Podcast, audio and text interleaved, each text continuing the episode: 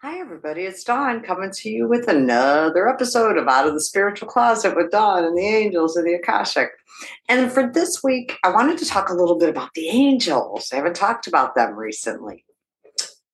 Who are the angels? What types of angels are there? Does everybody have angels? How can I find my angels? So, I actually grew up Catholic and I am very spiritual and I still hold on to a lot of my Catholicism. One of the things um, I, I, released some of it, but um, one of the things that I love about the Catholicism was the angels. What I've learned about the angels, um, angels have been my friends since I was a little girl. Um, I've just always connected with the angels. They've been soft and loving, and they've been very protective over me because I didn't always show the best sense of judgment, right? Especially in my teen years. But um, I think I'm still here because the angels protected me. But let's just talk about some of the angels, right? So we have angels that can be like your spirit guide angels. Those are the angels that we'd always have with us through our life, right? Then there are archangels. Those are um, the upper angels. They have powers to help all of us at the same time. Um, we have seraphim angels. They are glorious. Um, they got a bad rap somewhere along the way, but the seraphim angels, I work with them and their energies, glorious energies. And then um, we do have like a celestial type of angel. So there are different angels. Everybody will experience them differently. Some will feel them, sense them, imagine them as figures um, as colors, as they will feel like a particular energy. For me, um, some of my top angels that I love to work with on a daily basis are um, Archangel Michael, and uh, he's for for protection, right? Archangel Michael is one of the police officers, um, you know, silent heroes, right? A lot of people have the Archangel Michael pendants. Um, he's a protector, and I think of him coming in with a really royal blue type color for protection. And then um, my other one of my other it's hard to pick your favorites. It's like who's your favorite child or friend or whatever. But each one of them is special to me in different ways, right? Archangel Raphael is the healing angel.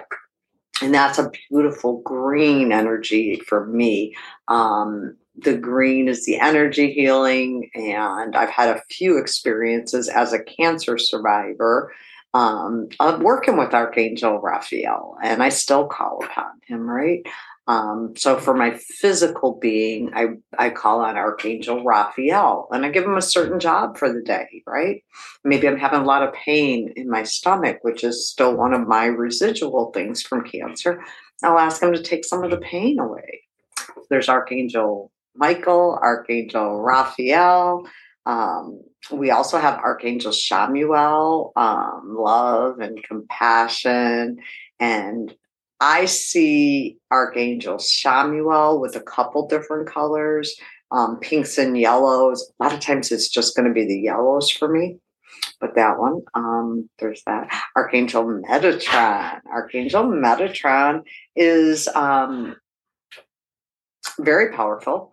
And he is one of the guides of the Akashic records. And he brings a little bit of magic. So, Archangel Metatron, if you're trying to understand, go to the Akashic records, take spiritual journeys. He's got a hundred other things he can do too, but I'm just giving the highlights. Um, let's see, who else is there? There's so many.